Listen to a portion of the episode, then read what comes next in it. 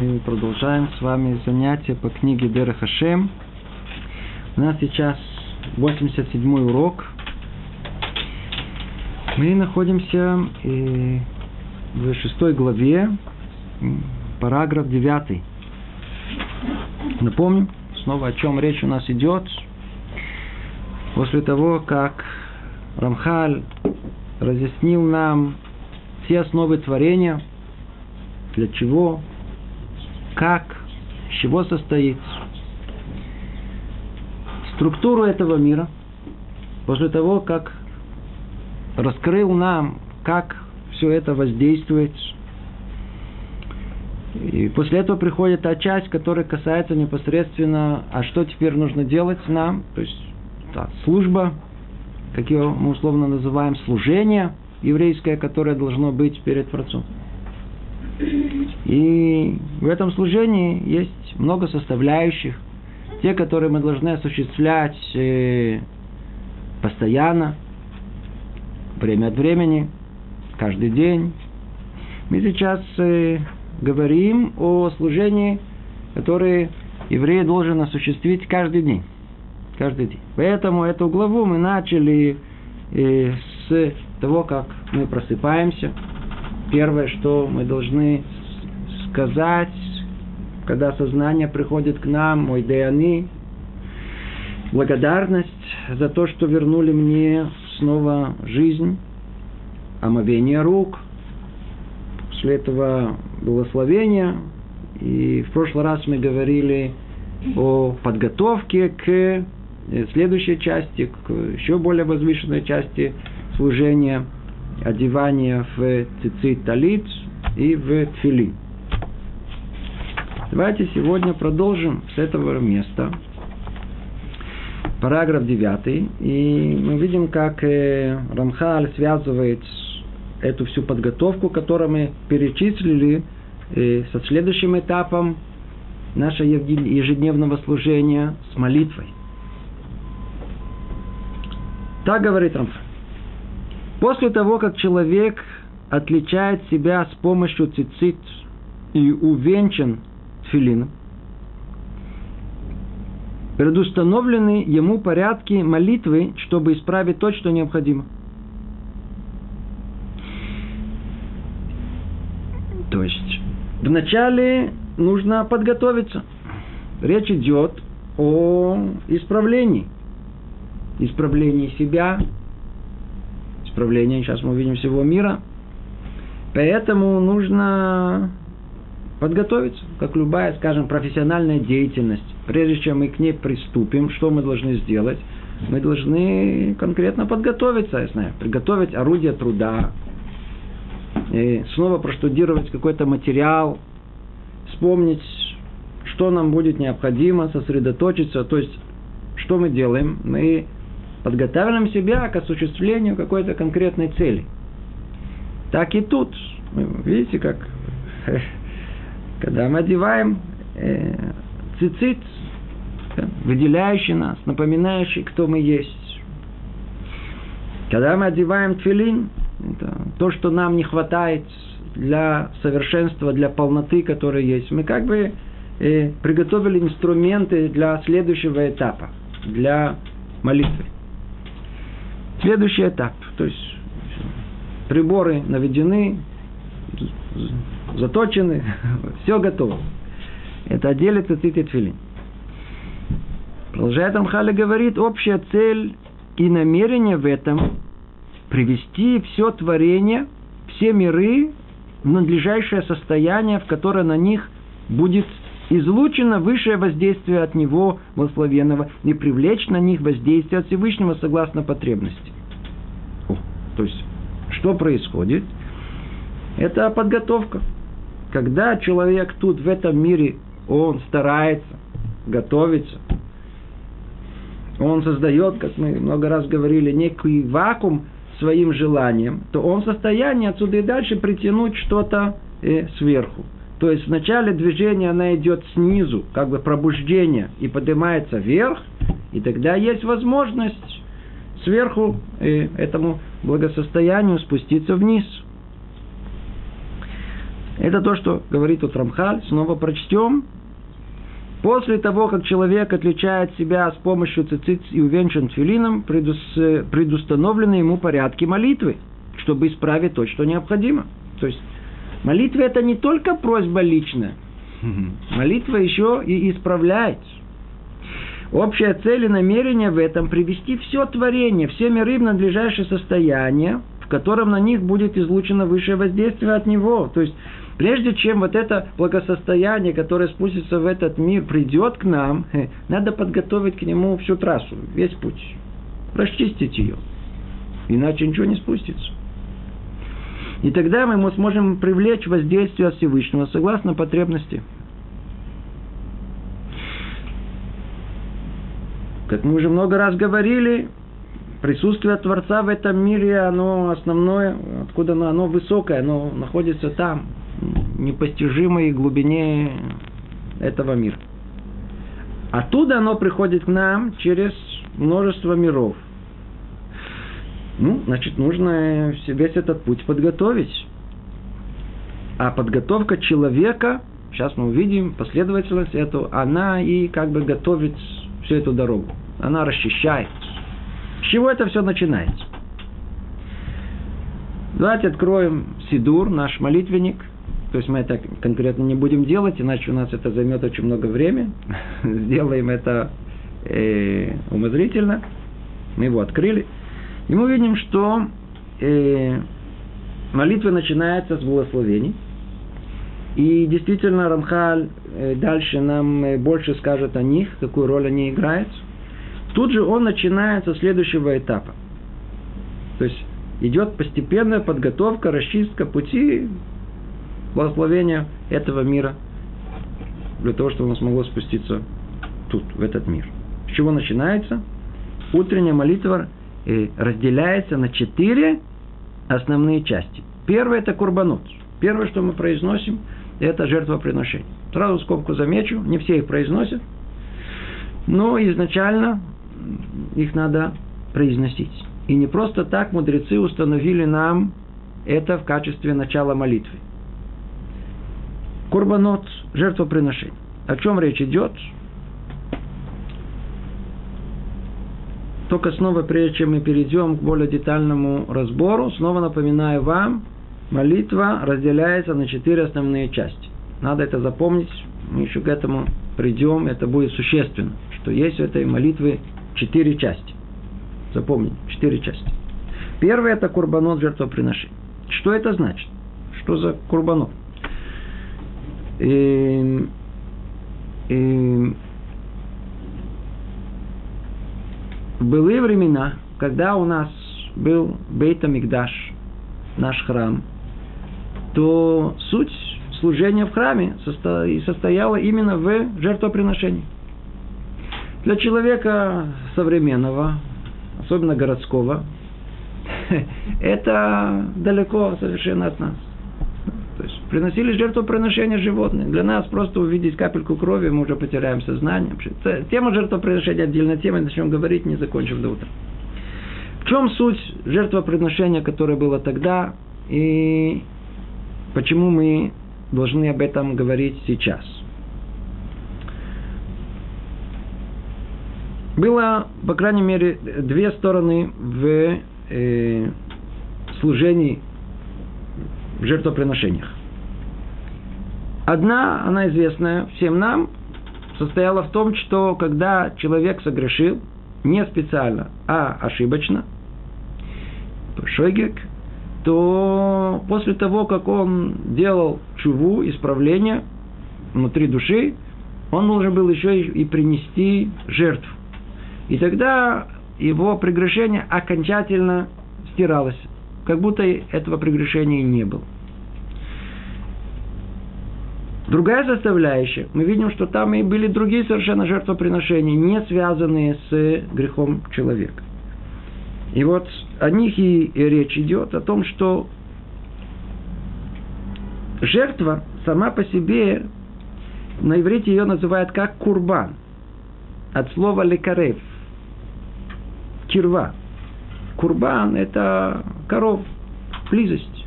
Другими словами, посредством жертвоприношения, курбана, мы можем приблизиться к Творцу. В скобках заметим очень интересную мысль. Давайте спустим все это сразу на нашу простую жизнь. Что такое жертвоприношение? Есть какая-то жертва, которую надо принести. Теперь, почему ее называют жертвой? Потому что она нам очень дорого.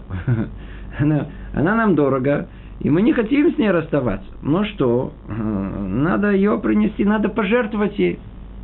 Когда мы говорим слово «пожертвовать», значит, у меня есть деньги, они мои, я никому не хочу давать. Но от меня требуют пожертвования. Принести жертву, что? Мои, родные, кровные, чтобы я отдал, пожертвовать их. То есть пожертвование предполагает, что есть то, что, с чем я не хочу расставаться, мне тяжело расстаться, но что? Во имя великой цели, какой близости, исправления, там, что в, приходится расставаться. Муж и жена. Какая их цель того, что они муж и жена? Чтобы они стали одним единым целым. Они должны приблизиться. Они разные. Они должны приблизиться. Теперь, из того, что есть жертвоприношение, курба, мы учим, что любое приближение в мире возможно только посредством жертвы. Муж не может приблизиться к жене, жена не приблизится к мужу, если не принесут жертвы. А что за жертвы надо принести? Самое сложное, кому мы больше всего прилипли. То, что больше всего не хотим отдавать. Что? Мои привычки, мои черты характера, мои желания. А я так думаю, а я так полагаю, а я, а, а я так считаю, а я так привык, а вот я такой – вот все это надо что сделать? Принести в жертву. Только когда мы принесем это в жертву, только тогда появится возможность у нас приблизиться к другому. Без жертв нет приближения, нет сближения. Еврей, который хотел приблизиться к Богу, это еврей, который приносил эти жертвоприношения. Спросите, а почему виноваты бедные животные? Это отдельный вопрос. Это вопрос очень глубокий, понимание всей структуры мира, чтобы мы поняли, почему надо, надо чтобы, чтобы именно животного э, э, э, приносили в, в жертву. Животное, оно всецело, оно существует в мире только для человека. Для человека. Для человека. Когда смотрят, как умершляется животное, то, в принципе, человек понимает, что это он должен был на его месте, душа пробуждается, происходят большие изменения. Но за всем этим, за э, жертвой этого животного стоит то, что то животное начало, которое есть в этом животном, оно приносится как бы к духовности самого Творца, приближается к этому. И в этом смысле за жертвой приношением стоит понятие тагара – чистоты духовной. Чем меньше животного начала, тем больше святости. И тогда меньше того, что разделяет нас и Творца. То же самое, если муж и жена, они поймут, что надо приносить в жертву все свои нехорошие начала и качества и привычки, то они неизбежно приблизятся, потому что они убирают все, все то, что разделяется между ними. Они очищаются. Там есть очищение, там есть сближение. Пишет Рамхаль так.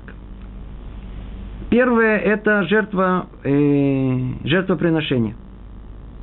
Я уже начал это объяснять, в то время как э, Рамхаль он вначале перечисляет эти составляющие. Поэтому я, прошу прощения, забежал вперед. Пойдем по порядку, который он идет, но это сильно не меняется. Утренняя молитва разделяется на четыре основные части. Первое – это курбанот, жертвоприношение. Второе – это псуке де зимра, переводят гимны, произнесение псалмов и другие словословия из Писания. Третье – это чтение Шма и его благословений. Четвертое – молитва Шманайсера и 18 благословений, и то, что за ней, следует за ней. И, то есть вначале Рамхаль намечает нам четыре основные части. Снова курбанот, то есть чтение тех частей и истории, которые касаются служения в храме. Курбанот, жертвоприношение. Второе, это псукет и земра, мы все знаем, и это те самые, тут гимны, восхваления, и в основном царя Давида и других, и которые мы произносим во время молитвы в начале ее. После этого идет благословение перед Криадшма, само Криадшма и благословение после этого. И четвертая часть молитва Шманайсры, 18 благословений. Это порядок. Мы начали с вами объяснять первую часть, называется Курбанот. По поводу Курбанот он пишет так. Жертвоприношение, общее назначение, очищение мира в целом и удаление всего того, что задерживает и не допускает приход в мир высшего воздействия. О. После того, как мы сделали уже видение, которое мы сделали, о том, что э, чем меньше э, вот этого низкого материального начала в этом мире, чего-то животного в этом мире, чем меньше, тем больше очищения духовного, которое приходит в этот мир. Что мы видим? Что делает эта молитва Курбанот? Она очищает как бы этот мир, подготавливает его к тому, чтобы то самое благо, которое Творец должен спустить в этот мир, оно имело хорошие, хорошие трубы, чтобы они были прочищены, чтобы можно было все спустить без задержки. Когда мы говорим о молитве Курбанот, то надо знать, что уже после того, как был разрушен второй храм, у нас нет больше жертвоприношений в реальной жизни, и установили мудрецы произношение тех самых э, э, частей, отрывков, которые из Торы, в Торе находятся по поводу жертвоприношений, или те, которые были, были, э, которые произносились в свое время в служении в храме, мы их читаем. И наше чтение, естественно, что осмысленное чтение, оно засчитывается нам, как будто мы принесли жертвоприношение. Итак, первая часть – это курбанот, жертвоприношение. Суть их в чем? Очищение мира в целом. То есть, это некая подготовка, подготовка всего мира к тому, чтобы, чтобы было меньше вот этого э, материального животного начала в этом мире – и тогда приходит в мир больше святости, больше, больше очищения, и тем самым благо Творца может спуститься вниз более подобающим образом. Это э, Курбанот. Второе – это гимны. Псукеды Зимра – скобках снова замечу, что все наши занятия, естественно, снова и снова повторяют только для людей, которые соблюдают, которые знают, о чем мы говорим, потому что человек начинающий не совсем поймет, о чем речь идет вообще тут. То есть, почему мы вдруг говорим, сразу не объясняя. Надо, надо, надо знать молитву, надо самому молиться, тогда будет все ясно и понятно. Псукеда земра. То есть, каждый, кто э, молится, знает о том, что молитва начинается с с Псукеда Земра, с воспалений царя Давида. И у всех по-разному, знают, э, Сидур Ашкина, Сидур Сфара, начинает по-разному. Но в принципе, общее содержание, может быть, порядок другой, но общее содержание одинаково. В чем оно состоит? Оно состоит в том, что э, э, мы должны восхвалять Творца в этом мире.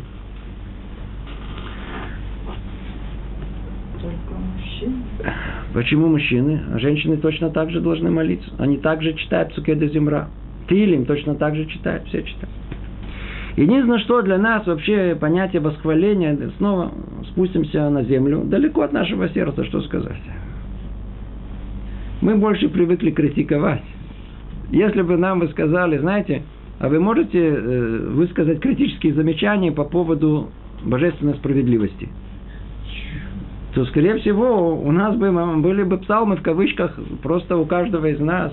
Не надо было нас обучать, у нас бы, у нас бы получилось бы это.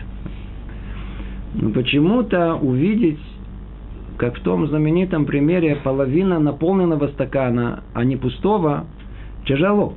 Не идет хорошо, не, не дается. Хотя это вся наша цель. Увидеть, что у нас есть. Поблагодарить за это. Что за благодарность?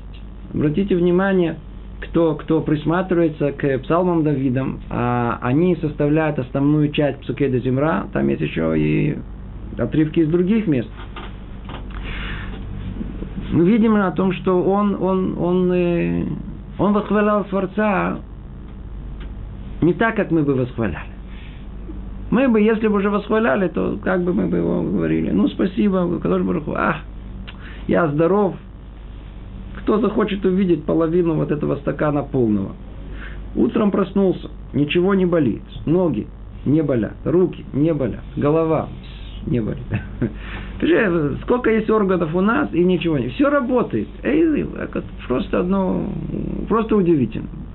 Мы бы сказали спасибо. Смотришь, крыша на головой есть, спасибо. Протекает, правда, ну ничего страшного, но все равно есть. Правильно, ну спасибо. Деньги тоже, мы бы так бы просили, мы так бы, бы восхваляли бы, может быть. И за это тоже, вне всяком сомнении, надо восхвалять. Но мы видим, что наши пророки, и от них мы учимся восхвалению, они видели в э, восхвалениях нечто очень-очень высокое. В первую очередь, что они восхваляли?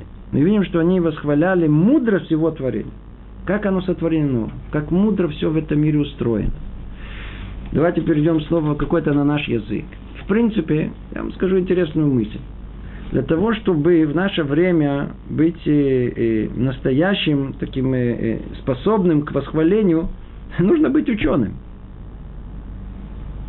Где мы видим мудрость мира? В этом мире. Во всем.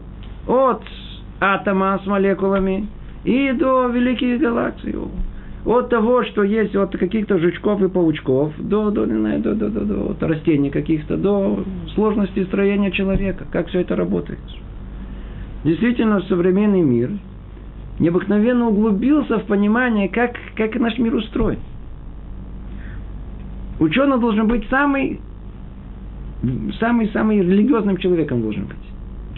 Почему? Потому что он видит невероятное невероятная сложность всего этого. С какой мудростью все это э, сотворено.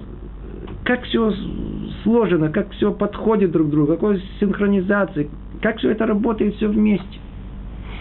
Ну, мы уже не раз э, упоминали тут, что, что человеку дается свобода выбора.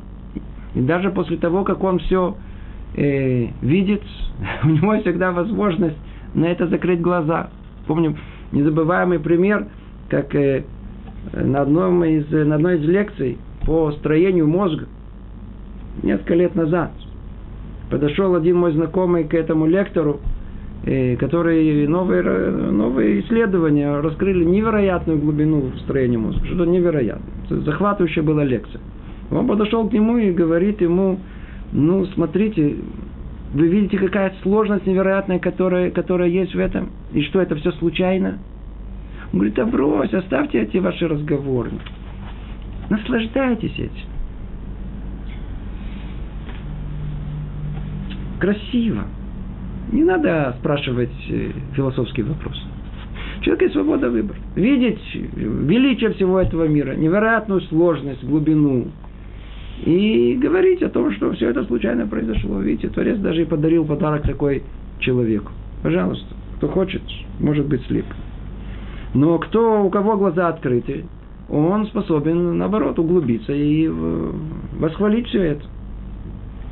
Углубиться и понимать, что все законы природы, законы природы, основа основ, это есть проявление, проявление Творца в этом мире. Они у нас называются одежда в каком-то смысле. Он как бы прикрыт этими законами, скрыт от них, поделаться в них. Такой закон, такой закон, такой закон. Есть законы духовные. И есть их э, отражение тут как духовные, духовные э, законы материальные. Итак, гимны – это восхваление, восхваление Творца. Хойду лашем китов – да, да. Мы Гойду Лашем, это надо восхвалять Творцу. Китов. Здорово, хорошо в этом мире. Китов. Бикшу панав. Так, так говорит э, царь Давид. Бикшу панав. Э, требуй, востребуй раскрытие ли, лика Творца. Это самое основное, что есть в восхвалениях. И об этом и говорит нам Рамха. Он говорит так. В чем суть этих восхвалений? Для чего мы должны этим заниматься? Общее назначение, говорит Рамхаль, раскрытие света его лица через произнесение восхваления, которое мы воспеваем его и воздаем ему хвалу. Ибо Всевышний постановил это раскрытие в зависимости от этого действия, то есть от воздаваемой ему хвалы, в чем и заключается смысл благословения, э, избравший меня э, славословие. То, что мы называем Иштабах. Последняя молитва, без которой, э, без которой э, нельзя продолжать дальше. В Цукеде Земра есть три отрывка без, минимальных, которые есть. Есть Барух Шамар, Ашре и Иштабах. Иштабах, он как бы завершает все. Там как бы находится квинтэссенция хвалы. И без этой хвалы как бы нет раскрытия лика Творца. На что это подобно? На обращение, восхваление, я знаю, к высоко, высокопоставленному органу какому царю. То есть, если просто есть Эм, если просто есть не обращение, то на нас не могут, могут, могут, на нас могут не обратить внимания. Но если слышится как бы восхваление, то даже по-простому, по-простому, любое восхваление, любая хвала, она пробуждает. Верно, она пробуждает. Поэтому, когда, когда мы хвалим детей, о, они любят, нас хвалят, нам, нам нравится, давайте на кого-то начнем хвалить сейчас. О, человек очень обрадован, ему здорово будет, его хвалят, очень хорошо, он наоборот, он пробудится, у него моментально, как бы, условно говоря, он повернется к тому, кто его восхваляет. То есть пройдет, произойдет что? Пробуждение. Что делает это восхваление? Восхваление. Оно как бы пробуждает, раскрывает свет – э, лица его, то есть присутствие Творца в этот мире. Причем восхваления бывают разные. Есть шевах, есть галель, есть много, есть много проявлений. Например, то, о чем я говорил, это шевах. Шевах это э, по-русски это похвала. Теперь нам кажется, похвала это понятие общее, вовсе нет. Хвалить надо уметь. Те, кто э, изучают науку воспитания детей, то когда доходят до того, как надо хвалить детей, это очень, очень, э, очень глубокая тема. Надо знать, как хвалить, за что хвалить. Для того, чтобы хвалить, надо быть очень внимательным человеком. Надо присмотреться точно, а в чем достоинство. Потому что нельзя просто льстить, нельзя просто говорить огульно. Поэтому Шевах похвалу могли сказать только самые большие мудрецы. В отличие от этого, Алель, общее, это как бы общее, это простой человек может говорить, э, и Алель, говорить и э, общее как бы э, восхищение, общее состояние души возвышенного, радостно. Да? Есть много-много уровней этого. Так или иначе, каждый на своем уровне может все вместе пробудить лика Творца. Это то, что он говорит. Гимны – общее назначение раскрытия света его лица через произнесение восхваления, которыми он воспеваем его и воздаем ему хвалу. Ну и что? Это то, что мы сказали. Чем больше мы хвалим, тем больше как бы Творец поворачивается к нам. Ибо, говорит Рамхан, Всевышний поставил это, то есть раскрытие лика Творца в зависимости от этого действия, от псукеда земра, то есть от воздаваемой ему хвалы. В чем и заключается смысл благословения, э, э, избравшего меня славословия. Ведь потом, потом, потом, когда мы подойдем к молитве Шманайсры, мы захотим попросить, хочем попросить, здоровья, парнусы, начнем просить. А что мы просим? Он стоит к нам спиной. В кавычках, естественно. Он как бы, он, он, не, он к нам не лицо. Почему? Потому что в Сукете Земра не сказали – или сказали, но недостаточным намерением, как бы не пробудили раскрытие э, его лица. То есть все начинается с этого. Все начинается с этого пробуждения со стороны Творца. Только тогда можно переходить к следующей части. Следующая часть, третья, это Криачма, произношение Шма Исраэль и с, со своими благословениями до и после. Третья часть продолжает Рамхали говорит, хотя мы уже объяснили в общих чертах значение Шма его благословений, в них есть еще один аспект. Надеюсь, тема Шма, Криат Шма, она незабываема, она нам заняла много занятий, там много мы прояснили, эта тема очень-очень глубокая. И вот выясняется, что тут есть еще дополнительный аспект – есть дополнительный аспект, который э, находится в произношении э, крячна. Сначала вступление. Говорит так Рамха. Порядок уровней творения и их последовательного соединения был объяснен нами в первой части. Ну, то, что мы говорили. Там много-много что говорили. Что там было? Все объекты последовательно ступень за ступенью развивается, начинает от корневых трансцендентных сил и кончая материальными телами. Ну, эту картину мы неоднократно уже с вами рисовали. Словно говоря, пар трансформируется в капли, в жидкость, жидкость трансформируется в лед, в твердый. Да. Это только чтобы хоть как-то как приблизить в нашей материальной голове э, некое подобие того, как э, духовное, оно постепенно трансформируется и переходит в материальное. Пример, который я привел, он очень условный, только не держать его в голове, как это то, что там на самом деле происходит, на самом деле это вовсе не так. Ну, просто так, чтобы было некое подобие. Итак, все объекты последовательно, ступень за ступенью развиваются, начиная от корневых трансцендентных сил и кончая материальными телами. И что шелут. Высшая мудрость постановил, что для получения всеми творениями воздействия Всевышнего они должны сначала связаться друг с другом снизу вверх.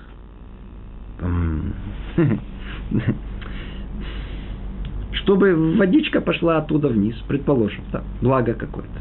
Вода это символ блага. Надо трубопровод какой-то. Ну, трубы есть. Секундочку, но надо что их соединить. Чтобы не было одна труба сюда, а другая так. Ничего не, не пройдет. Трубы есть, но они... Надо их соединить, что ничего не... Снова прочнем. Все объекты последовательно, ступень за ступенью развиваются начиная от корневых трансцендентных сил и кончая материальными телами. Теперь, высшая мудрость постановила, что получение, для получения всеми творениями воздействия от Всевышнего, они должны сначала связаться друг с другом. Причем, как это, эти трубы мы прикрепляем друг к другу? Снизу вверх. Снова повторяем, пробуждение сначала внизу, тогда есть возможность что-то спустить э, сверху. Мы построили этот сосуд, теперь есть оттуда возможность его налить. То есть, что нужно сделать? Связать все. Они должны сначала связаться друг с другом снизу вверх. Нижние с более высшими. Высшие еще с более высшими. И так до корневых сил, которые в свою очередь соединены с ним самим.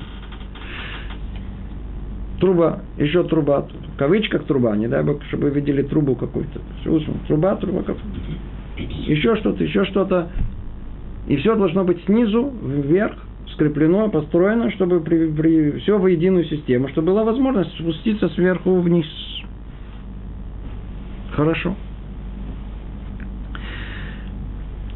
Его воздействие излучается на них и затем распространяется, как подобает, сверху вниз по всем уровням творения. То есть, если получится все это построить, приготовить, то что произойдет? То тогда его воздействие, оно как бы излучается на них, сверху вниз и распространяется, как подобает, по всем уровням творения. И все объекты размещаются на своих местах по своим уровням, чтобы действовать в соответствии с установленным для них порядком. До этого, момента, до этого момента абстрактное видение, мы с вами его уже учили, но из строения всего мира ничего нового тут не сказано. Но кто строит все это? О чем речь идет? О каком строительстве речь идет? Смотрите, все идет как. В начале жертвоприношения. Что они делают? Они делают первую очистку, первую подготовку. Потом, что идет? Пробуждение желания Творца, раскрытие его света. Это скеди земра. Сейчас выявляется дополнительное свойство Криадшма, а его брахот. Сколько брахот есть в утренней молитве? Сколько есть брахот? Мы знаем, то есть перед Криадшма и после Криадшма в общей сложности есть, есть у нас семь, семь, семь брахот. Семь брахот. Теперь. Они установлены, ой, тут это отдельная тема. Есть, есть в мире то, что называется семь эйхалот, дворцов, в которых есть разные уровни ангелов. И вот те, которые непосредственно будут пробуждены вот этими э, благословениями перед Криадшма и после Криадшма. Это будут те самые разные виды ангелов, которые населяют эти семь составляющих, которые... Поэтому есть семь благословений. И их цель как раз и есть связать эти трубы в одно единое целое. Поэтому обратите внимание на, на, на э, благословение, которое у нас есть перед Криадшма. Что-то там про ангелов говорится. Чего вдруг мы вспоминаем ангелов? Причем подробно, не просто так, с их секретами, что они там говорят, как чему они удивляются, как это может быть. Творец непостижим, и тем не менее он проявляется в этом мире, как это может быть, и есть кадош, кадош, кадош, это все взято от диалогов между ангелами. Понятия очень абстрактные, очень далекие это до нас, но тем не менее, давайте их просто принимать по-простому. Это, криат, это благословение криат шма. Об этом говорит Рамхаль, благословение до и после чтения шма были установлены согласно этим тайнам. Согласно этим тайнам. То есть все, что мы говорили до этого, как должно быть, как надо подготовить эти трубы, и как надо их соединить, и кто их соединяет, и кто строит все это, это брахот криачма и криачма. Это то, о чем он говорит, это дополнительный аспект, то, что мы, который мы еще не изучали в криачма. Криачма мы изучали по-другому, его единство, его э, принятие его э, малхут, царство его. Это суть, которую мы изучали с вами по поводу Криадшма. А тут дополнительный аспект. Когда мы рассматриваем Криадшма как часть общей молитвы, о, тут Криадшма имеет другие, она, э, другие корни. Они, Криадшма, она как, как, как клей, который сейчас идет и строит нам вот эту связь с Творцом. Снизу вверх. И тогда когда мы сейчас мы увидим, придем уже к молитве, уже подготовлено, то уже мы уже находимся там наверху, мы как бы забрались к самому Богу наверх. Посредством вот этой последовательности Курбанот, и Псукей Дезимра, и Брахот Крячма и Крячма.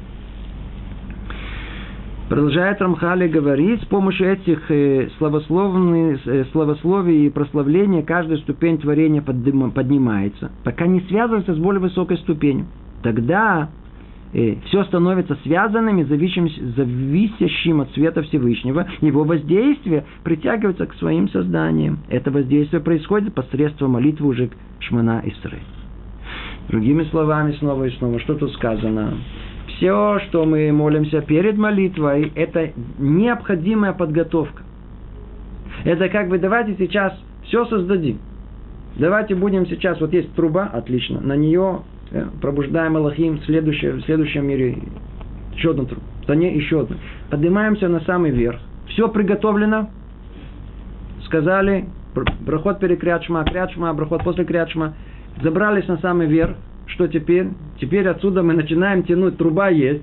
Теперь, надо, теперь что? Молитва, что она создает вакуум. Теперь есть через что? Через этот цинор, через эту трубу можно уже теперь спускать все вниз.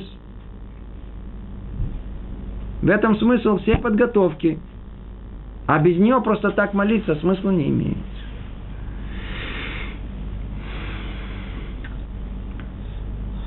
Мы переходим к 11 параграфу.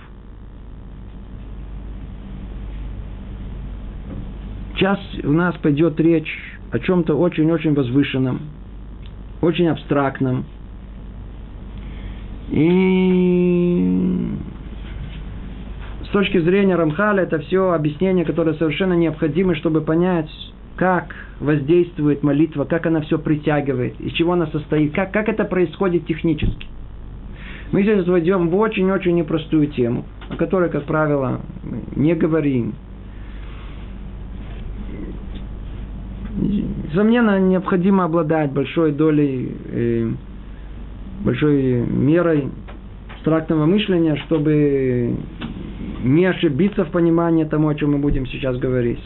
Потому что речь пойдет о именах Творца, о чем-то очень высоком. Однажды, однажды у нас была речь об этом. Чуть-чуть только повторимся, потому что тут это вещь как средство для того, чтобы понять, как молитва работает. Мы все подготовили, как сейчас это произойдет, как молитва Шманайсры, она, как она спускает благо вниз, как она воздействует над мир, как она притягивает к нам. По порядку. Одиннадцатый параграф. Говорит Рамхаль так. Необходимо знать, что все существующие виды воздействий и их частности объединены в три категории высшего воздействия. Ничего не понятно. Верно? Снова.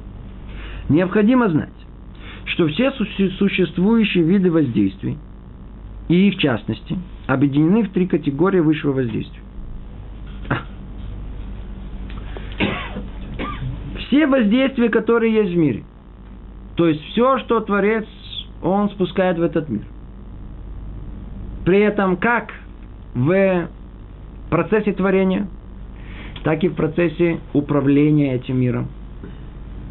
Так вот, все вот эти э, э, виды воздействий, и не просто в общем, но и в частности, они объединены в три категории высшего воздействия. А тут, тут нам и требуется наше да, абстрактное мышление. На эти три категории намекают первые три буквы непроизносимого имени Всевышнего. Юд, Кей, Вав. А четвертая буква Кей намекает на соединение трех этих категорий вместе, необходимое для совершенствования творения – уже этого достаточно нам, что тут сидеть до утра. И ничего еще не поймем. О чем тут речь идет?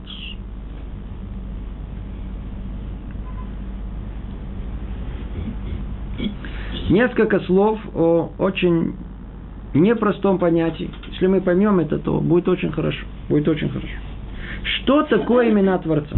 Почему мы ссылаемся на них? Почему это так важно? Почему это основа всему? Скажите, если, предположим, попал у нас человек на э, безымянный остров, кораблекрушение, приплыл куда-то на какой-то остров, не пятницы там никого нету, он один, все. Скажите, когда человек один на острове, то ему нужно имя – Ему не нужно имя. Когда вообще понятие имени она пробуждается? Когда, когда вообще есть понятие имени? С какого момента? Тогда, когда кто есть? Еще кто-то есть.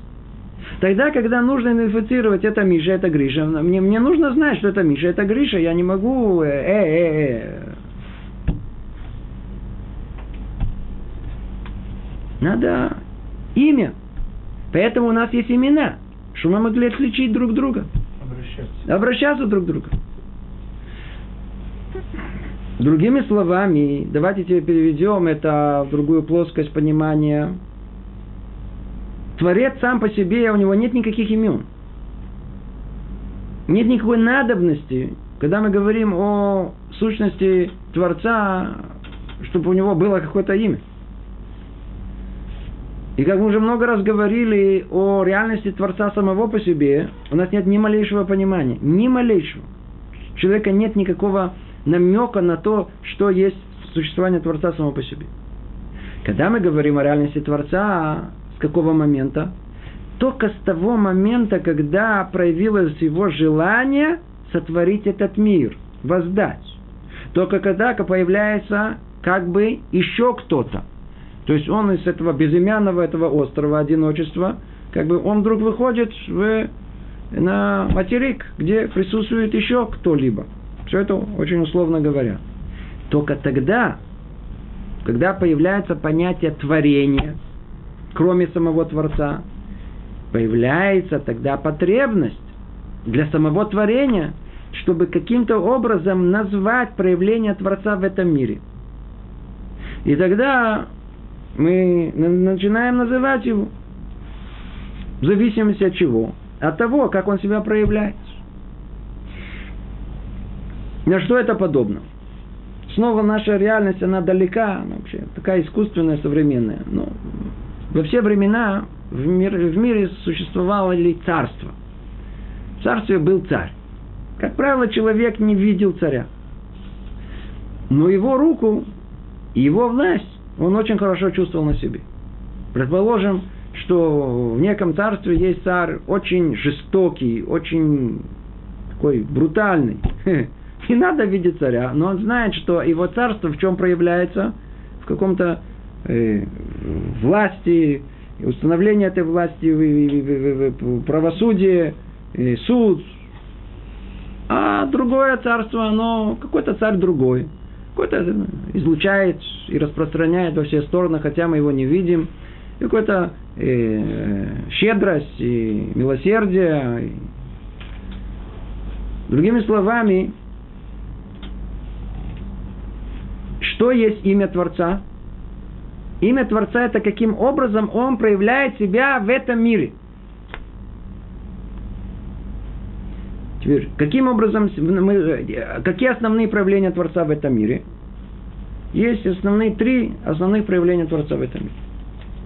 Первое называется хесед, это милосердие.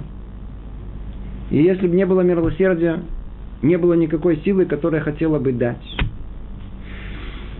Вторая, второе проявление, в общем, в общем, самым общим, это та, которая будет ограничивать первую, которая, которая хочет дать безгранично, но это нехорошо. Не в состоянии это принять в конечном итоге. Надо ее ограничить. Это будет, условно говоря, правосудием. Правосудие, то, что полагается по э, строгости, по букве закона. Есть милосердие. Это две, две крайности. И есть то, что называется посередине рахамим. Я по-русски не знаю, как это перевести. Может быть, слово хесед надо как-то по-другому перевести. Добро. А рахамим – сожаление. То есть, что делает рахамим? Что это за меда? Она учитывает оба, и то, и другое. И то, и другое. Учитывает со стороны хесед, с другой стороны милосердие, доброту, с другой стороны правосудие, строгость. Так вот, э, качество, которое находится посередине, ну, словно называя рахамим. Это три как бы основных проявления э, управления Творца в этом мире. Но это в общем. В общем. Правосудие цедек. Э, дин. Нет, цедек дин. Цедек это что-то другое. Хесед, Хесед, Дин и Рахамим. Это три основных как бы названия, три главы который находится в общем, в общих словах, в общем самом описании, и, и, и, а, из чего все исходит. Мы в молитвах говорим хесед берахами. О, секундочку, сейчас мы все, все, все это разберем. Это только чтобы чуть-чуть приблизить к нам, э, что есть имя Творца. То есть имя Творца – это проявление его в этом мире. В общей сложности есть 10 имен Творца. 10 имен. Нам известно только несколько из них в явной форме, они упоминаются в Торе. Мы не будем ходить, эта тема сама по себе, кто и что. Нас же интересует основное имя Творца. Основное имя Творца – это имя непроизносимое. Его нельзя даже произносить. И это имя, состоящее из четырех букв. Первая буква Юд, вторая буква Гей, потом буква Вав, а потом снова буква Гей. Четыре буквы. Мы ее называем на иврите Шем Гавайя. Кто знает иврит, знает язык Торы, он уже слышит, ему что-то хорошо это слышится от слова «уговета олам». Он, слово «авая» – это творение этого мира. Суть этого мира.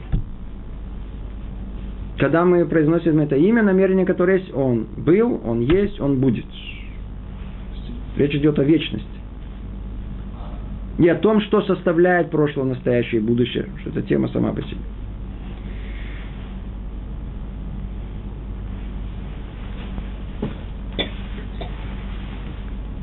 Тема э, четырех букв и вообще тема букв – это тема сама по себе.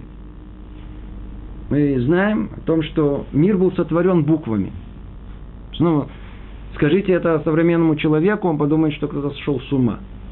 Его буквы перед ним, что за буквы, причем тут это к этому, это тема сама по себе.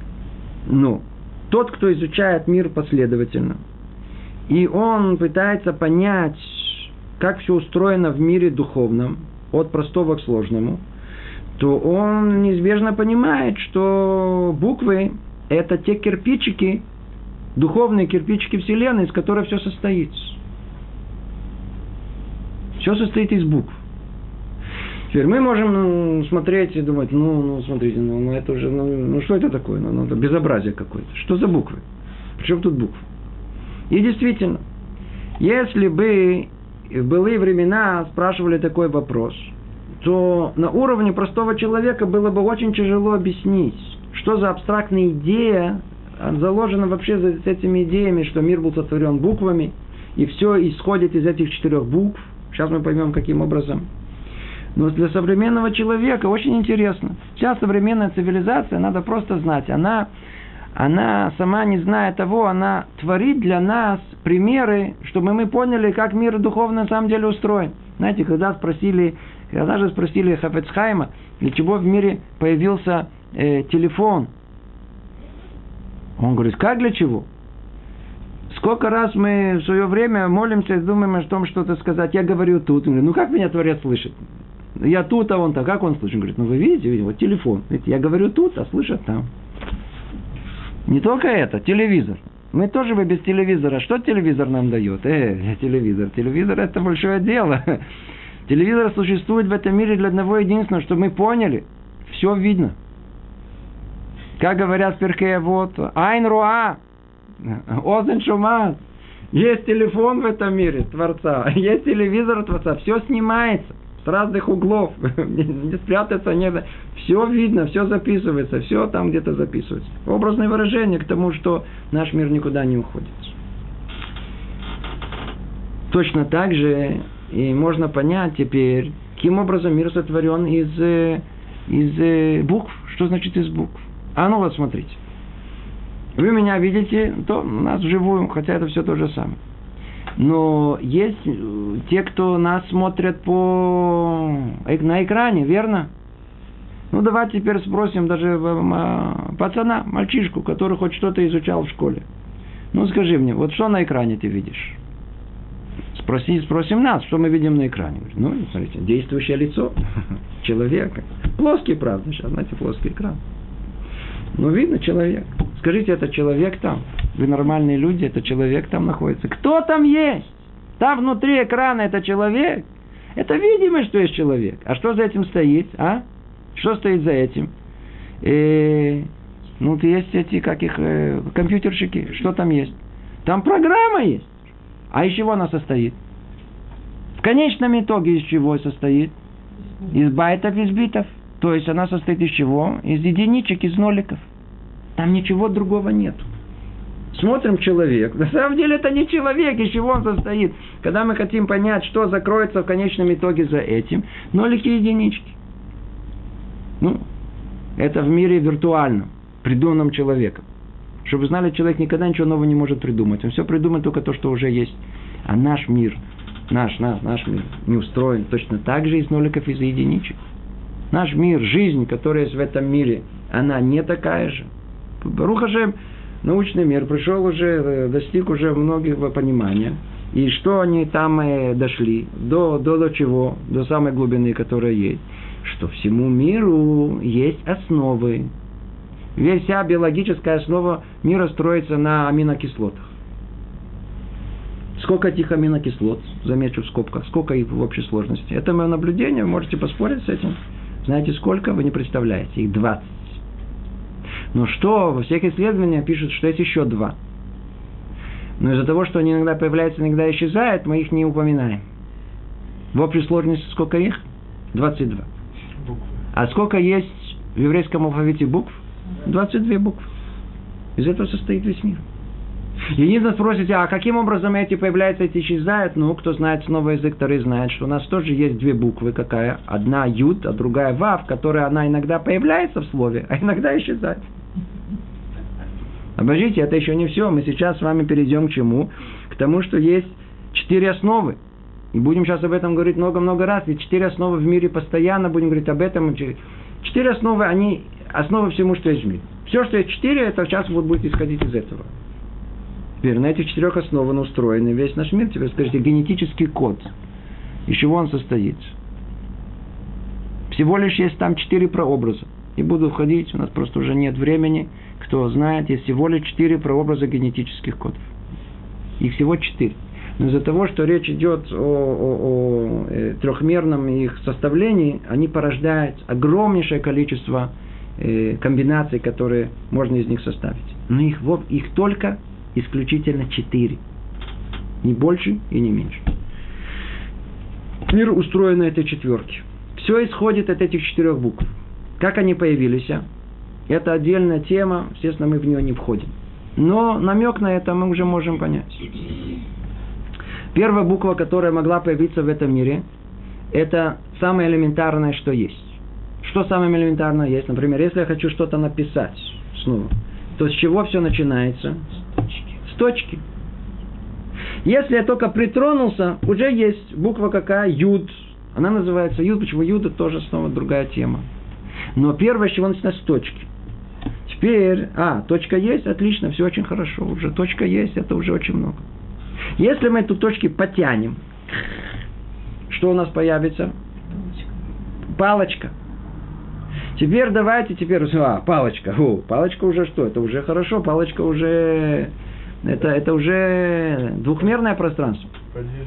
Это уже, уже движение, это уже есть что-то. Выход из того, что было внутри.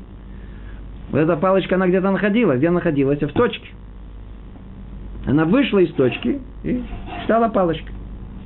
То теперь давайте начнем это дело э, копировать. То есть жизнь это воспроизведение самого себя.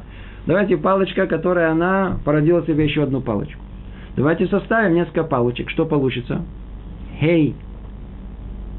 Получится хей. Будем вытягивать эту палочку так. Получится, я знаю, там самое получится. Другими словами, что мы получили из точки и из эм, палочки? Мы получили все элементарные основы этого мира. Это нолики единички всего мира. Точка и палочка – это нолики единички всего мира. Это, это юд и вав. Юд и вав. Говорит Гон из Вильна, его ученик говорит о том, что Юд – это одномерное пространство. Палочка, палочка Вав – это намек на двухмерное. И мы с вами живем в каком трехмерном это Хей. Это первый Хей. Okay? А на самом деле мир наш какой он? Четырехмерный. Он же должен еще, так сказать, кроме трех трех пространств, надо еще как-то в этом мире существовать, так как есть понятие времени, то есть и четвертое пространство. И это намекнуто где? В четырех основах, которые мы сказали. Все три перед этим для четвертого. Я, к сожалению, у нас время стекает, а только я начинаю эту тему. Что делать? Что делать? Мы придется с вами где-то ее остановить, только еще добавим еще одно слово. Четыре эти буквы, подведем итог, четыре буквы Юд, Кей, Вав, Кей, четыре разные, эти четыре основы, на котором строятся, мы их еще не объяснили, что за ними прячется, это основа всему миру. Это энергетические, условно говоря, единицы, из которых впоследствии развился весь мир. Именно в последовательности сначала точка, из нее выходит, э, из нее выходит э, из нее мы поймем, что это не так происходило, а последовательность истинную мы сейчас увидим на следующем занятии, как это происходило. Но, в принципе, порядок, он точка, линия, а из него уже, из этой линии уже можно вывести и все остальное, если только ее размножить и расставить, из нее уже породить и остальные буквы. Но они все буквы, так у нас написано, все произошли от четырехбуквенного этого сочетания, от четырех этих букв. Почему? Они выражают основную суть, основную суть проявления Творца в этом мире. Хавая. Творение. Вот эти четыре буквы – это само творение есть. Человек творит все время. Сказано о том, что творение происходит постоянно. То есть проявление Творца в этом мире в том, что он постоянно творит. То есть это мир, он продолжает твориться. То есть факт, что мы существуем, мир не развалился. Это чудо чудес. Почему? Благодаря тому, что есть воздействие этого э, проявления Творца. В чем оно выражается? В этом четырехбуквенном слове. Поэтому это основное имя Творца, непроизносимое. Нельзя его произносить, нельзя его касаться. Это как бы сердце, основа всему, которое есть в этом мире. К сожалению, мы тут должны остановиться. Успели мало, но хоть что успели. Продолжим в следующий раз. Привет из Иерусалима. Всего доброго.